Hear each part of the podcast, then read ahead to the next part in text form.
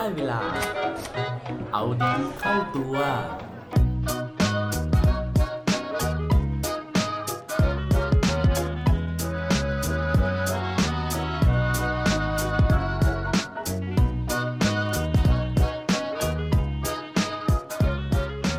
คุณเคยน้อยใจ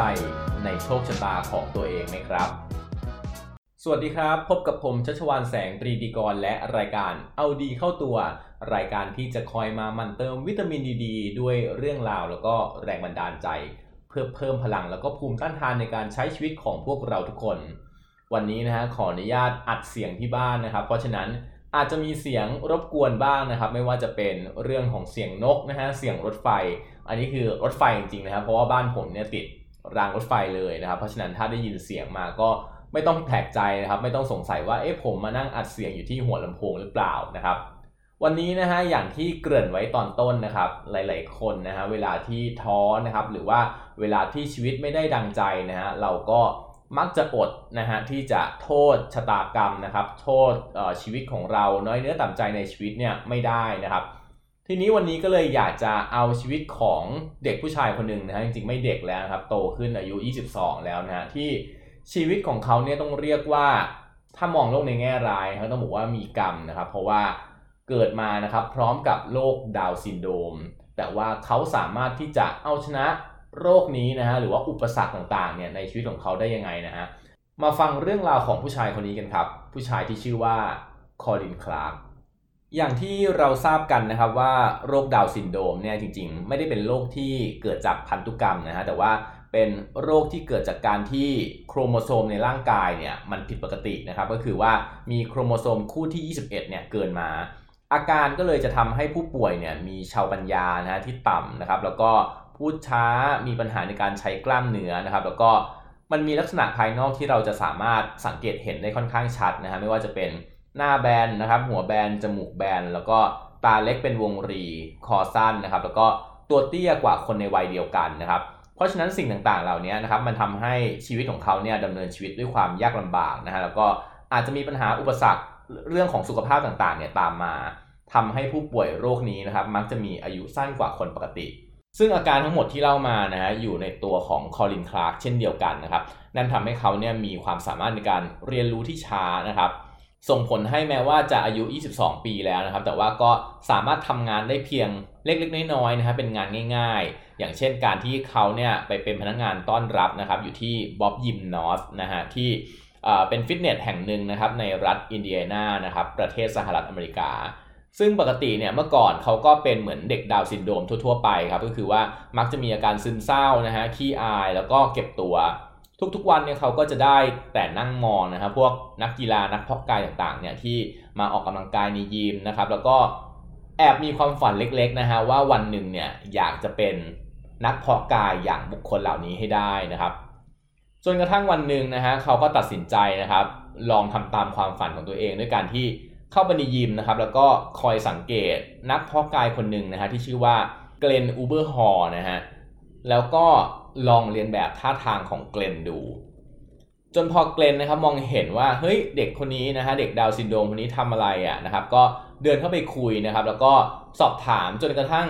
รับรู้ถึงความตั้งใจของคอลินคลาร์กนะครับว่าอยากจะเป็นนักเพาะกายให้ได้นะครับ เกรนก็เลยอาสานะครับที่จะเป็นเทรนเนอร์ส่วนตัวให้นะครับแล้วก็แนะนำวิธีเพาะกายที่ถูกต้องนะครับแล้วก็สอนเรื่องของการคุมอาหารด้วยนะครับซึ่งคอลินเองนะฮะก็ตั้งใจทำตามที่เทรนเนอร์นะครับหรือว่าเกรนเนี่ยแนะนำทุกอย่างเลยนะฮะเขาเลิกกินอาหารฟาสต์ฟู้ดนะครับแล้วก็ควบคุมโภชนาการเนี่ยอย่างเข้มงวด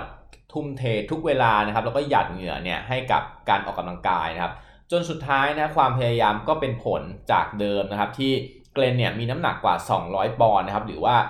ราวๆประมาณ 90 กิโลกรัมนะครับแล้วก็มีไขมันกว่า 30%นะฮะแต่ว่าหลังจากที่ฝึกหนักนะครับน้ำหนักก็ลดลงไปนะครับเหลือประมาณ 65 กิโลกรัมเท่านั้นเองนะครับแล้วก็ไขมันในร่างกายเนี่ยกลายเป็นต่ำกว่า 10%นะฮะซึ่งน้อยมากๆนะครับแล้วก็คือกล้ามเนื้อของเขาเนี่ยก็เลยแบบคมชัดขึ้นทุกวันทุกวัน ซึ่งนอกจากร่างกายจะแข็งแรงขึ้นแล้วนะครับ ยังมีผลพลอยได้ด้วยนะครับ ก็คือว่าจากการฝึกฝนแล้วก็เปลี่ยนแปลงตัวเองอย่างหนักนะครับทำให้พัฒนาการทางด้านอารมณ์ของคอลินคลาร์กเนี่ยก็ดีขึ้นด้วยนะครับ คือปกติเด็กดาวน์ซินโดรมเนี่ยก็จะเป็นคนที่เก็บเนื้อเก็บตัวนะครับ แล้วก็ไม่กล้าแสดงออก แต่ว่าพอได้ได้รับการเปลี่ยนแปลงตัวเองแบบนี้ครับ ก็จะทำให้เขามีสมาธิมากขึ้นนะครับ แล้วก็เก็บตัวน้อยลงนะฮะกล้าแสดงออกมากขึ้น แล้วก็ สุดท้ายคือเป็นเด็กที่มีความสุขมากขึ้นด้วยนะครับ หลังจากฝึกฝนอยู่ประมาณปีหนึ่งนะฮะคลาร์กเนี่ยก็ตัดสินใจที่จะไปเข้าแข่งขันนะครับ การประกวดเพาะกายนะครับที่รัฐเคนตักกี้ประเทศสหรัฐอเมริกานะครับ ตอนนั้นนะฮะตอนที่เขาขึ้นเวทีเนี่ยพอคนเนี่ยเห็นว่าเฮ้ยเขาเป็นเด็กดาวน์ซินโดรมที่มาประกวดแข่งขันเนี่ยเขาก็ได้รับการต้อนรับนะครับด้วยเสียงปรบมือแบบสนั่นฮอลล์เลยนะฮะครั้งนั้นเนี่ยปรากฏว่าเขาก็ ยังไม่เก่งกล้าพอนะครับ ก็คือได้อันดับที่ 5 มาครองนะครับ แต่ว่าสุดท้ายเนี่ยมันก็สามารถพิสูจน์ให้ทุกคนได้เห็นว่าการเป็นดาวน์ซินโดรมเนี่ยไม่ได้เป็นอุปสรรคต่อการพัฒนาตัวเองเลยนะครับ แล้วก็หลังจากที่ได้อันดับที่ 5 มาครองนะครับ เขาก็กลับไปพัฒนาตัวเองต่อนะฮะแล้วก็กลับมาแข่งอีกปีหนึ่งนะครับในปีถัดมา จนสุดท้ายนะฮะก็ได้รับรางวัลนะครับว่าเป็นรางวัลสุดยอดผู้สร้างแรงบันดาลใจนะครับแล้วก็มีฉายาให้ด้วยนะฮะจากวิธีการแข่งขันว่าเป็น นักไล่ล่าฝันนะฮะวันนี้นะครับถึงแม้ว่าเขาจะไม่ได้ไปประกวดแล้วนะครับ แต่ว่าเรื่องราวของคอลินคลาร์กเนี่ยนะฮะก็ยังเป็นแรงบันดาลใจให้กับคนหลาย ๆ คนนะครับเพราะว่าหลังจากที่เรื่องราวของเขาเนี่ยเผยแพร่ออกไปนะฮะก็มีคนเนี่ยเชิญเขาไปบรรยายไปพูดเพื่อสร้างแรงบันดาลใจนะครับ แล้วก็เขาได้ตั้งมูลนิธินะครับ Coordination นะครับที่เป็นเรื่องของการ